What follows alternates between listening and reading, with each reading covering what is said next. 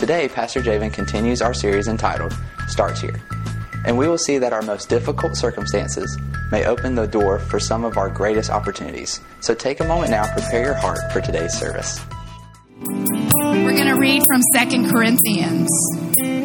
All praise to God, the Father, our Lord Jesus Christ. God is our merciful Father and the source of all our comfort.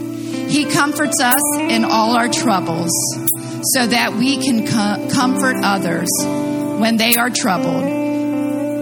We will be able to give them the same comfort that God has given us. I pray for this word to heal the brokenhearted, to heal the sick. In the name of Jesus, we thank you, God. Amen. Please be seated. Thank you, Miss Cindy. Amen. It is a good day, and we are glad again that you are here with us. And I do believe God has something for us today, so I pray your heart is open after that powerful time of worship to receive uh, from His His Word today together as we open up His Word and and glean from Him. I uh, I read recently about a uh, some students at a medical school and a medical program in New York. Uh, these are students who are in a nursing program that are uh, that are going in to be geriatric nurses. They're going to care for those who are elderly. And so they have an, a unique opportunity in this program for 10 days. They get to basically live uh, in a nursing home as if they were uh, those type patients. So they get to experience life from their standpoint. They get to experience what life is like in a wheelchair, going down hallways and into rooms and into bathrooms with wheelchairs. They get to experience what it's like to, to get out of a bed that has a lift that's, take, that's helping them out of a bed. They get to experience taking a shower in a shower with handicap bars and seats and things of that nature to see what it's like. They learn the little intricate details that matter, like having nameplates low for those that are in those chairs so that they can see things at their eye level. They, they learn little details just like putting the TV's remote control uh, close to the bedside before they walk out of a room so or close to wherever the patient is sitting so the patient isn't searching for it or looking for it.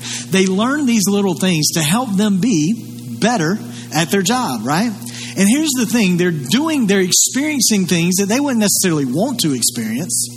Catch this so that they can help those that they otherwise would not be able to fully help. That's why they do it. We are in the middle of the series, uh, Starts Here. Start Here.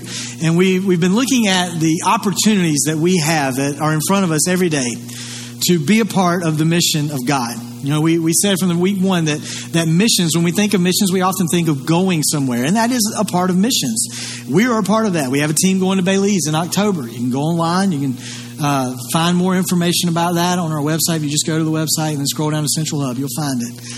But, uh, but you can see about that. But missions work for God is simply the mission of God at work. And that's wherever you are. And it starts right where you are every day of your life. We said we have opportunities around us all the time. Opportunities that might come in the form of interruptions.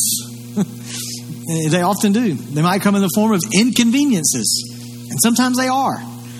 But these interruptions, these inconveniences, these opportunities, they're opportunities to be what we say at the end of every service every week. They're opportunities for us to be catalysts for transformation in our community. So we one we, we talked about the fact that there is a better way for this world. There is a better way. The best way is Jesus Christ. Is to point people to Jesus Christ. And so we said if we combine our faith with the empowering work of the Holy Spirit that wants to work through us, then then then we will begin and to point people to Jesus the better way. And, it, we can start right here. We can start right now by doing that. Last week, Pastor Caleb talked to us about how uh, we can start right now with the next generation. That that pointing people to the better way can start with those in your very home, those ones who are your children, those ones who might be your grandchildren, those nieces, those nephews, those cousins, those whatever they may be, anybody you may have connection to in the next generation. You can do it if you don't have anyone in a family, you can do it by starting in the church. You can do it by starting in the community. But the next generation needs to know the better and the best way, and that's Jesus Christ. And we can start by right here where we are, where we live every day. This week, I want to take us uh, to a miracle of Jesus that's actually recorded in all four Gospels in Matthew, Mark, Luke, John. All four of them write about this particular miracle in this particular situation that takes place. And what we get out of this, what we're going to see out of this context of this passage today, is that God does want to work for us. He wants to do things for us, but He doesn't just want to do things for us, He wants to work through us. Okay? That's what we're trying to get across through this series. We're going to be in Matthew chapter 14 today. So if you have a Bible, you can turn to Matthew chapter 14. Uh, but I want to set up where we are in, in this context because it's important. The very first sentence that we're going to read is important for you to understand where we are. Jesus had a cousin. You probably know who he is. His cousin's name was John. You, have heard of him called John the Baptist, likely. Uh, but that was his cousin. He was John the Baptist because he baptized people all the time. He was John the Baptizer. That was basically what people called him. Well, John, uh, there was a ruler in the region of Galilee, a Roman ruler. Rome would put their rulers in different places. There was a ruler in this region. Uh, his, he was Herod Antipas, all right? John had made some remarks about Herod that Herod didn't like very much. See, Herod was with a woman this woman was his half brother's presumed ex wife. So basically, what John was saying is he's having, I mean, he's basically having an affair with a woman he doesn't need to be with. And he's proclaiming that all over the place. And so, John, he doesn't hate or Herod doesn't hate John enough to have him killed, so he puts him in prison to try to bring the noise down from John, right? Puts him in prison. Well, Matthew tells us that one night Herod's having a party, he's throwing a party. And this is a good party for Herod, apparently. Well, he's got a lady dancing for him there at, at his party, and this lady is the daughter of the woman that uh, Herod is with, his half brother's presumably ex wife. This is her daughter that's dancing for Herod. And Matthew tells us that Herod likes her dancing for him. Totally messed up situation. So, Herod looks at her and he says, I tell you what, because you do such a great job dancing, I'm going to give you whatever you want, whatever you desire. And she says, I want John's head on a platter. Immediately regrets saying, whatever you want. So, but Herod's in a position where he can't pull his offer back. He's got to go through because if he doesn't go through it, it's going to make him look weak to the people who are there. And once the word starts spreading that it happened, it's going to make him look weak. So he goes through with it. He has John killed in that way, brings the head on the platter to her. She takes the platter to her mom, the woman that Herod is with, and gives it to her. Don't know if they were working behind the scenes to get this done or not. Again, totally messed up situation. But we need to know the context of, context of that as we go into Matthew chapter 14. We're going to start at verse 13. All right? This is what it says. As soon as Jesus heard the news, what news? What I just told you about. All right? So as soon as Jesus heard the news, he left in a boat to a remote area to be alone. But the crowds heard where he was headed, and he, they followed on foot from many towns. Jesus saw the huge crowd as he stepped from the boat, and he had compassion on them, and he healed their sick. That evening, the disciples came to him, and they said, This is a remote place. It's already getting late. Send the crowds away so they can go to the villages and they can buy food for themselves. But Jesus said, that isn't necessary. You feed them. But we have only five loaves of bread and two fish. Bring them here, he said. Then he told the people to sit down on the grass. And Jesus took the five loaves, the two fish.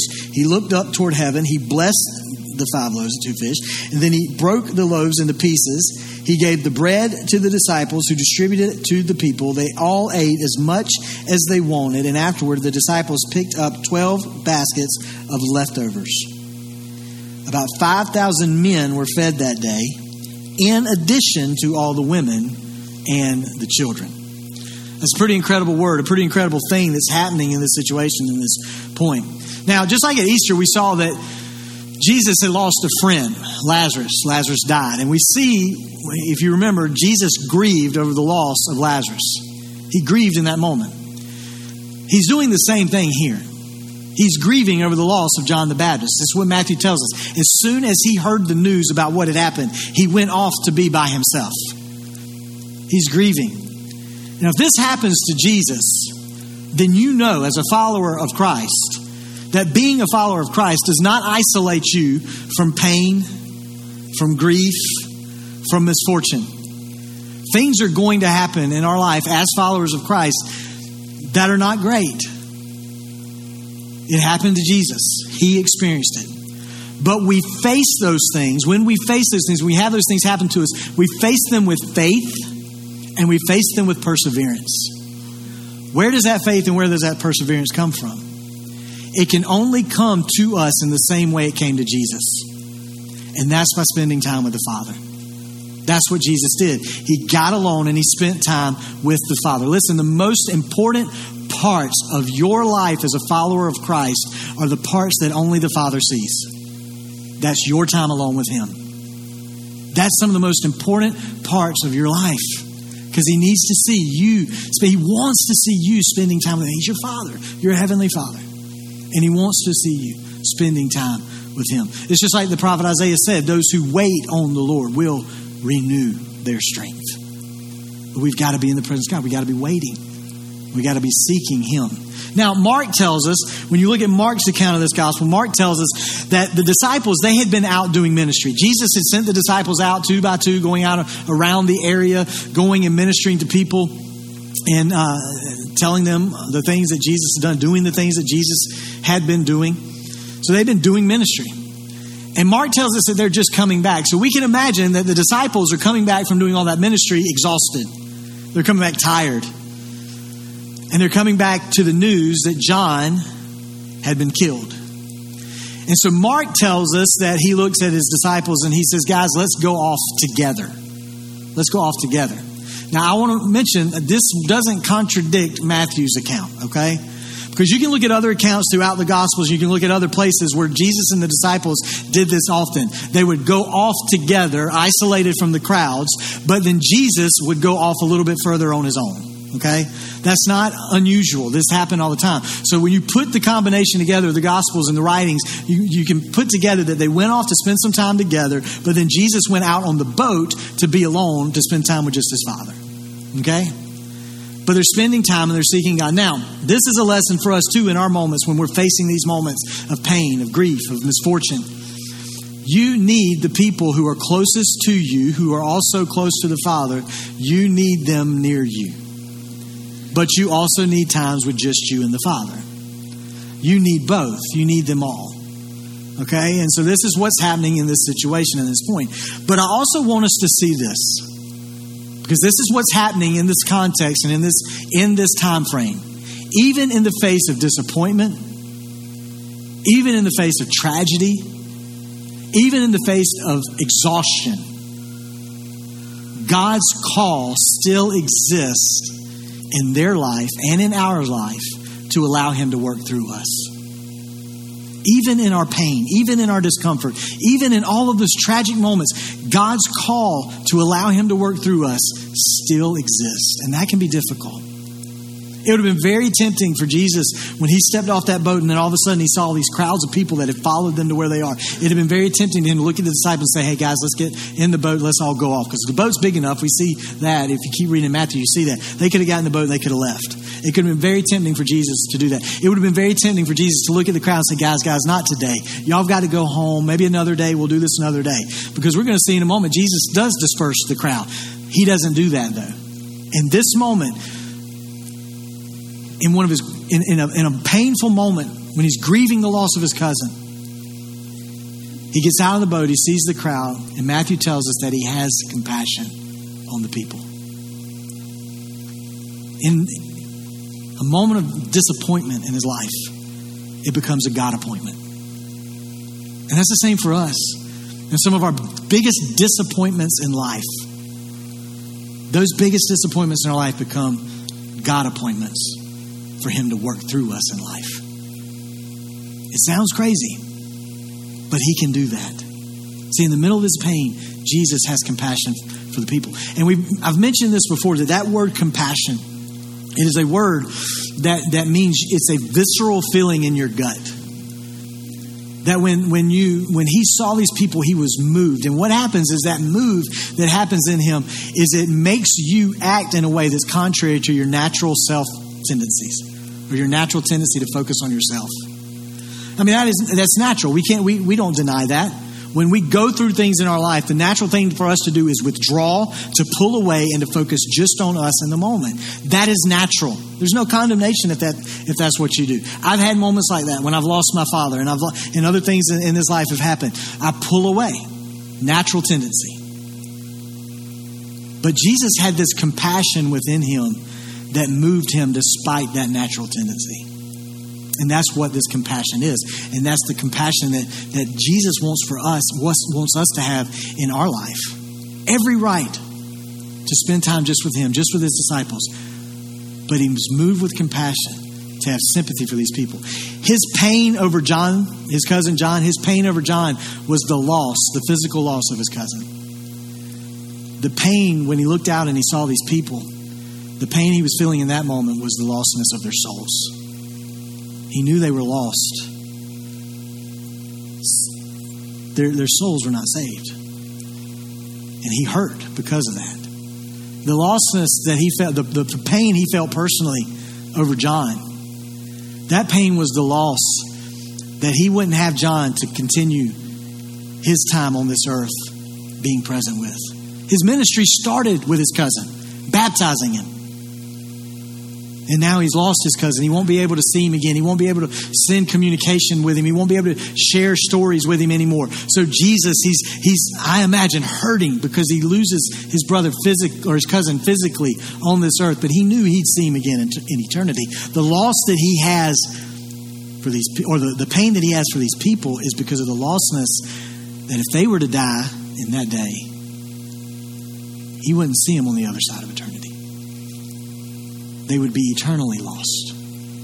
This was the compassion he was moved with. Eight out of the 12 times that this word is used in the New Testament to reference this type of compassion and this type of move is it references Jesus Christ. It's in reference to Jesus. Eight out of the 12 times. What should that tell us? Well, if we are followers of Christ and our desire is to become more like Christ, then we should have this desire to say, God, give me that same compassion that when I see the way you see, I'm moved the way you're moved.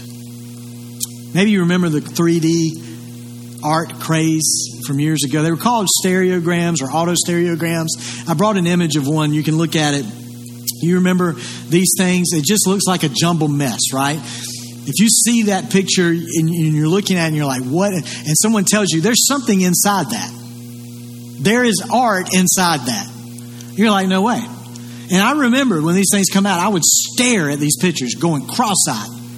And I kind of remember when the first time I saw it like jump out to me, I was like, oh my goodness, there it is. I saw it. And then it went away. Just like, just as quickly as I saw it, it went away. And then you're like staring at it again, trying to find the thing, right? But there is something in this. And the next slide is the video of it. Watch. And you see it? It's a shark swimming right there. It's right there in the middle. But that art is, is in there. But you've just got to adjust your eyes to find what's inside what you're initially seeing. Can you imagine if we could begin to see the world the way Jesus sees the world?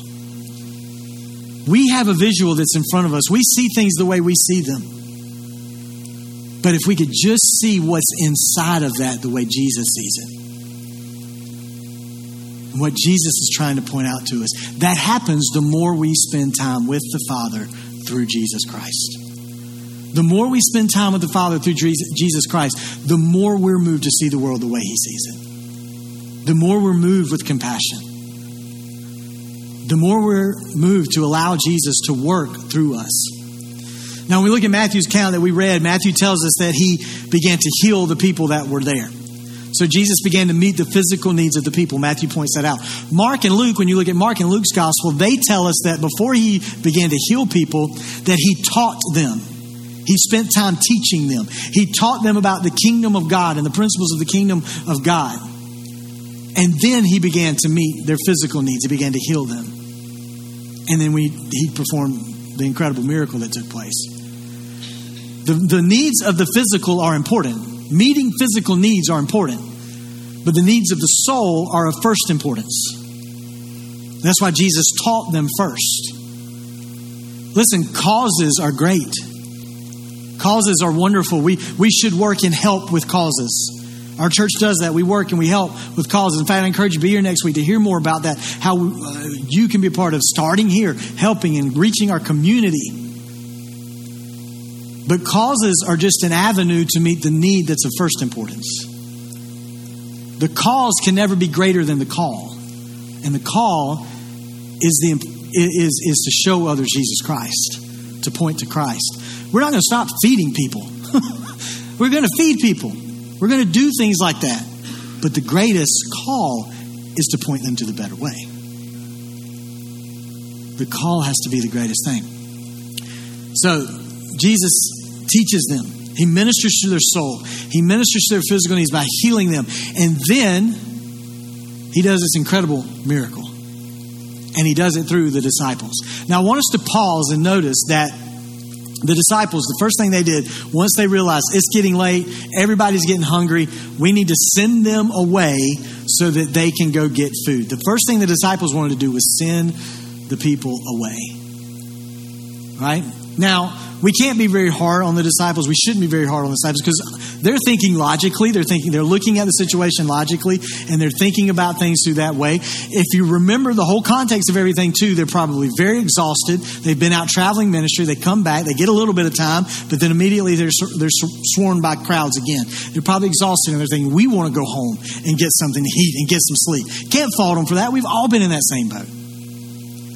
So their response is let's just send the need that's in front of us away.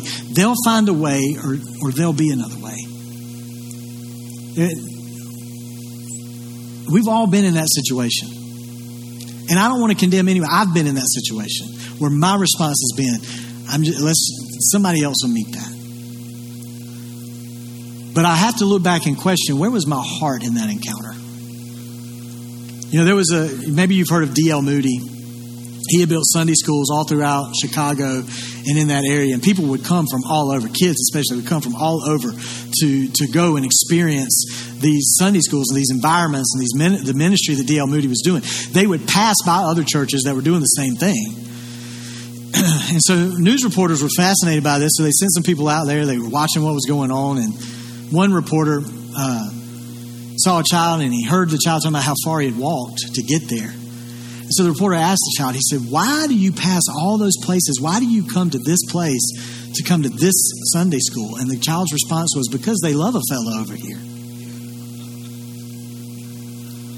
People know when you're showing them love. And people know when you're just trying to send them away. Think about it. You know.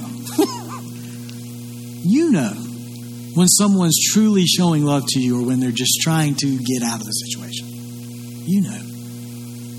We have to watch our heart. We have to watch our, our, our, how we are in that situation. And so I don't know what the disciples. I'm just reading the scripture. So let's just let's look and uh, let's think about it for our own perspective. Think about our hearts, and then let's look at the rest of the passage and look at what Jesus encourages them and Jesus shows them to do. Jesus looks at them. Matthew says, and he tells them, "You give them something to eat." Now, people who are really smart in Greek that I read and, and, look at, they tell us the emphasis in that writing on that on that language is on the you. The emphasis is on the you because they're putting the importance on the fact that they need to be the ones that take some type of step to do something. And then the word give in the Greek in the writing, it's in the imperative form, which means that when Jesus said that, Matthew is pointing out the way he wrote it, that he meant do it right now, don't delay. Don't waste any time. Now, what's interesting is when Matthew wrote, send them away, when disciples said, send them away, he wrote that in the same type of form, which meant the disciples were saying, send them home now, don't delay, don't waste time, let's get them away. And Jesus turns them on it and turns it on them and says, no, you do something right now. You do something right now. But I think this might be the problem that the disciples, when you look at the context of the passage and you look at all four gospels, I think the problem that was happening, and this is the problem that happens in our life, they were letting their focus on their insufficiencies affect their faith rather than focusing on God's sufficiency and letting that affect their faith. There's a difference. Because, see, they, they, they keep talking about how they don't have anything to feed all of these people. It's 5,000 men, Matthew tells us, in addition to women and children. Most scholars tell you there's anywhere from 10 to 15,000 people probably on that, in that area. That's a lot of people. And all they've got, according to Matthew, is five loaves of bread and two fish. But John's gospel, John tells us that Jesus looks at Philip. This is interesting to me, so I looked into this. Je- Jesus looks at Philip and he says, Philip, where can we go to get food? Because that area was Philip's hometown. Philip was the disciple to, that lived closest to this area. And John tells us this, this, this was a test for Philip. It's almost like Jesus is looking at him and saying, John, uh, Philip, do you know how to meet the needs of the people in your hometown, where you live? Do you know how to start right where you are? But John, I mean, but Philip, John tells us Philip just immediately begins to think about what he doesn't have. We don't have the money, even if there's a store open right now. I mean, there's Dollar Generals on every corner. But even if, even if, we don't have the money to go and get the food that we need. Again, that's logical thinking, right? And we get into situations like this a lot of times in our life, and we'll see a need in front of us, and we might be moved by that need, but we're thinking there's nothing I can do for that need. Because all we're doing is we're looking at what we don't have to meet that need.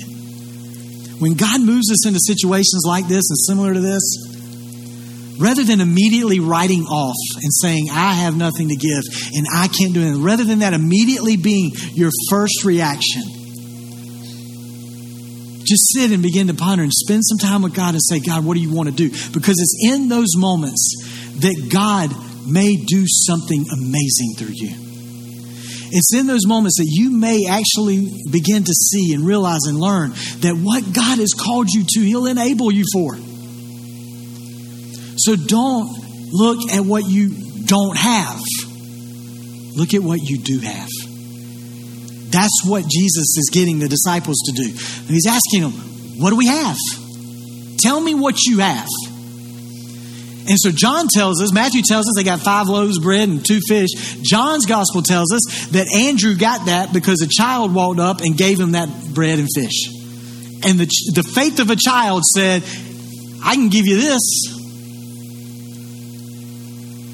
And so Andrew is looking at the other guys, well, we got this, we give him this? And I said, well, Jesus, all we got is this. And he says, bring it to me, Jesus said. Don't go to Jesus with what you don't have. Take him what you do have, and then watch him do more with what you have than you can do on your own. But we've got to be willing to give him what we have. So the disciples did that. And then Jesus worked through it. Now, this is when you read John's gospel, if you go on in John's gospel, John goes next into the section where Jesus begins to talk about himself being the bread of life. And when you put those passages together of the disciples giving them the bread they do have and then Jesus dividing it up, it's almost like John is putting those things together and saying, Jesus is the bread of life. When you get that bread from Him, when He gives it to you, you give it to others and let it multiply. Share the bread of life. It's our call. It's what we're called to do. It's God's call for us. And there's no better place to start than where you are every day of your life. I'm not saying you got to walk around with a Bible and a pulpit in front of you, carrying it around, preaching. No. But you share the love of God in every context and every opportunity that you have through Jesus Christ. You give it to them. Now, if you keep going in Matthew's gospel, you see that Jesus puts the disciples on a boat. Again, the Greek, the, they tell us that that word and how he puts them in the boat is a very forceful terminology. He makes them get on the boat. Why? Well, when you look in John's gospel, John's got, John writes and tells us that the people in that area in the community, they wanted to make Jesus king in that moment because of the miracle he had just done. If he can feed 15,000 people with five pieces of bread and two fish, what else can he do, right? That's what they're thinking. So they're wanting to start a political revolution. And we know that the disciples would buy into this. We know that they would be all for this because we, we, we see in other places in the scripture where John and James go to Jesus and we're like, hey, uh, can, can we get those two thrones, those smaller thrones that sit right beside your big throne? Can we get those when you take reign over the kingdom? Because all they're thinking is we're going to we're gonna take reign, we're going to push the leaders out, we're going to take over, Jesus is going to be king, we're going to rule with him. That's, that's their thinking. So Jesus knew they would buy into this revolution, but it wasn't about earthly popularity for Jesus, it was about eternal impact. And that's what ours ministry should be. Not, it shouldn't be about people know who we are and what we can do and all these great things. It should be about eternal impact. That's what it's all about. So Jesus gets the disciples on a boat and then he turns around to the people and then he sends them away. He pushes the distraction away. He sends the distraction away. And then what does he do? Matthew tells us he goes back, Gospels tell us he goes back and he spends more time with his father. He goes back to spend more time with his father. Important, spending time with the father. You got to know when to push the distractions aside. A.W. Tozer, he made this comment. He said, Modern civilization is so complex as to make the devotional life all but impossible. He says it wears us out by multiplying distractions and beats us down by destroying our solitude, where otherwise we might drink and renew our strength before going out to face the world again. So he says, modern distractions, modern civilization, it can be a distraction. What was modern civilization for A.W. Tozer? He is not a modern writer, he is no longer with us. What was modern civilization for A.W. Tozer? He says, commune with your own heart upon your bed and be still. That is wise counsel and it's healing counsel. But how can it be followed in this day of the newspaper, the telephone, the radio, and the television? These modern playthings, like pet tiger cubs, have grown so large and dangerous that they threaten to devour us all. What was intended to be a blessing has become a positive curse. No spot is now safe from the world's intrusion. And that was talking about newspapers, radio, and television. What would he say today? You know what he would say because you know the distractions. Like most of you, they're in your pocket, right where mine is, right? It's distraction. But we've got to be like Christ to know when we need to push the distraction away. Disperse the, attract, distraction. Push it aside because all that distraction is going to do is going to take us off our actual focus. Jesus knew it was going to take those disciples off their true off the focus where it needed to be. And he wasn't going to let it do it to them. He wasn't going to let it do it to him. He pushed the distraction aside and he went and he spent time with the Father. Jesus knew what it was like to be surrounded by distractions, but he knew how to spend time with the Father. And he knew what it was like to be surrounded by needs. He knew what it was like to experience pain, to experience grief, to experience disappointment. But because he spent time with the Father, even in those moments, he was able to have compassion to help others in their need. The only way he could do it was because he spent time with the Father. The only way. You go back to our opening text that Miss Cindy read for us this morning. These were the words of Paul to the church of Corinth. What did he tell them in his second letter he wrote to them? What did he tell them? He said, Our Father. he gives us everything we need. He is the God of all comfort. And He comforts us so that we can comfort others. He works in your need so that He can use you to, in that same need, help and work with others. He strengthens you in that moment so that you can carry strength to others in theirs. That word that he, he, does, he comforts you, he, it's, the, it's a Greek word, it's from two Greek words, it means to call out from. God is calling out strength in you through His Holy Spirit so that He can use you to strengthen others. There's another one other interesting thing that happens at the end of Matthew's gospel, right after this, when the disciples are sent off on the boat, Jesus disperses the crowd. There's one other interesting thing. Jesus has sent them out. Well, all of a sudden, he's spending time with the Father. All of a sudden, a storm comes up. You've likely heard the story, read the story at some point. Storm comes up. They're out there on the boat. Water on the lake is going crazy. they're getting nervous. So they're crying out. Jesus realizes that they're in trouble. So he goes to them. Mind you, they're in a boat on the water. The boat Jesus had been in. Jesus didn't have a boat, they were on his boat. But he goes to them, walking on water. Right? Now, the, the people who are with him, the disciples, they tell us about this encounter. And so he walks out to them, and just like it would do you, it freaks them out because they think they're seeing a ghost. Imagine the 24 hours that they have just experienced. Right? I mean, I told you these guys are tired. They've come back from doing all this ministry. They've only gotten a small break, and now they're doing ministry again with the crowds with Jesus. They're tired, so they're probably thinking, We're hallucinating. We're so tired. We're hallucinating in the middle of the storm. And then they realize, because Jesus speaks to them, and they're like, Wait, wait, wait, wait, wait. That's Jesus. He's walking on water. And so Peter, the ambitious one, calls out, Jesus, if that's you, Call to me. Tell me to come to you. And so he does. And Peter gets out of the boat and he begins to begins to walk on the water. Amazing. But his focus gets on the waves and on everything happening around him that he begins to fall in. Jesus catches him, Matthew tells us. He grabs his arm, he's pulling him up, and he says, Why did you doubt? Why did you doubt? It's almost like Jesus was asking him, He's saying, Why?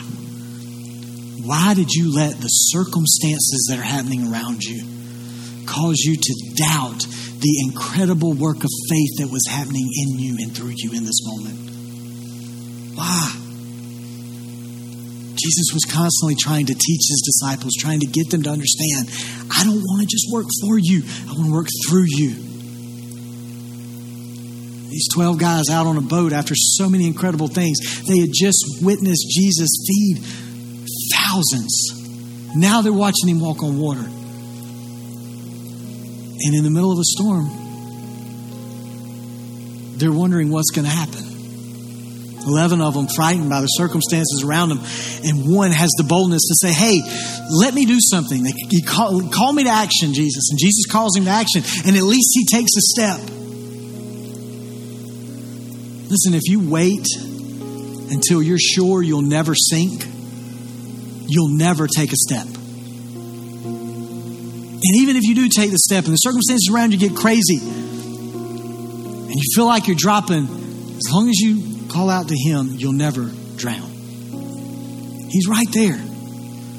He wants to work through you. And He wants to still work through you too, even in your greatest moments of pain, even through disappointments. Those disappointments can become God appointments for your life.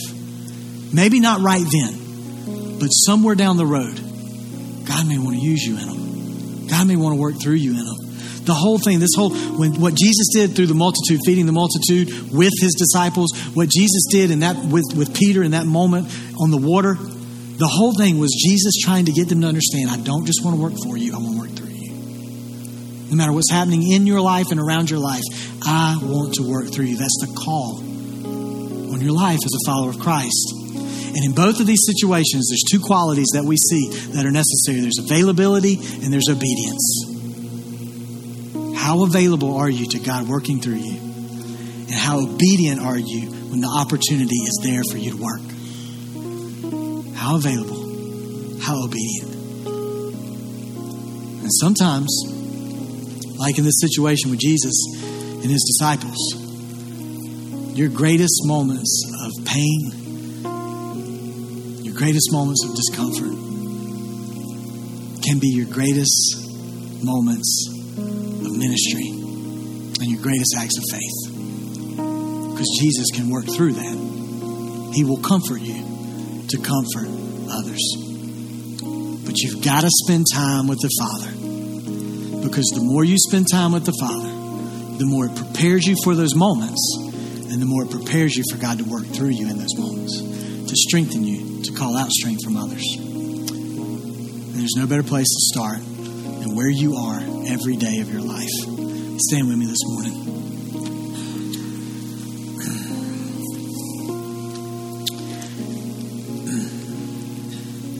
I shared this morning one of our team members that serves with our worship team, Jana. Some of you know her. She's the tall one. She unfortunately lost her father this past week. So she's one of those that I was talking about this morning when praying. But in her moment of losing her father, you know, they had a very small service at Fort Jackson for him. And she felt the only thing that she could do for her dad was to sing Amazing Grace in that moment. And so she did. And in one of her greatest moments of pain, one of her greatest moments of discomfort in her life and grief, she sings that song. And afterwards, one of the gentlemen from the cemetery at Fort Jackson walks up to her and says, Would you be willing? I am always looking for someone to come and sing for families. Would you be willing to do what you just did today if the opportunity arose to sing for other families like that? In her greatest moment of pain, her greatest moment of grief, the loss of her father, a huge disappointment in her life became a God appointment for her life. And now she will have moments and opportunities where she can go and she can stand at a graveside with people and use what she has her voice. What she doesn't have is relationship with those people. What she doesn't have is any form of connection. But what she has is her voice and she has a gift. And she'll have the opportunity to use her gift to express through the anointing of the Holy Spirit on that gift the amazing grace of Jesus Christ. How sweet the sound. Just give him what you have. That's all he wants. Even in your greatest disappointments, because those disappointments can become God appointments. Let's pray together. Father, I thank you for your spirit and your presence. And I pray today for anyone in this room or who may watch online that does not have a relationship with you as their father. God, you can change that. And all it takes is their willingness to say, I want that. If you're here today, if you're watching today, in your own words, all you have to do is express your desire to be in relationship with the Father that you believe Jesus Christ gave his life, that you accept the forgiveness of your sins that he's offered you, and that you want to walk away from the life you're in now to a new life with him. You just express those things in your words from your heart, and you begin a relationship with the Father. So I just encourage you today, if that's you, to do that. Experience the amazing grace of Jesus Christ today.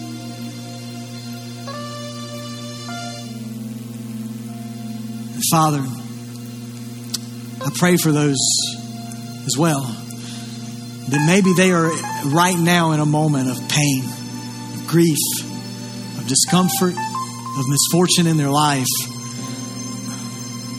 And God, they're struggling to see how they're going to get through their need. God, I pray that you do comfort them, you strengthen them, you help them through their need by your grace, by your mercy. But God, I pray that you will do it in a way that, that they would see your work and that they will be used by you to do that, to help do that for others. That they will see that you, you don't want to just work for them in that situation, you want to work through them. God, I pray that if you have an appointment for them, in their disappointment, that they will see that, God. I thank you for it today, Father. We love you, God. If you need prayer in any way today, we would love for you to reach out to us. You can go to our website, bwccamden.com, go to our contact page. You'll find a link there to uh, request prayer or send us anything that you uh, would like to communicate with us today. Or you can also simply text the word prayer to 803 676 7566, and we will be back in touch with you to find out how we can be in prayer for you. God bless you. We hope that you have a great week.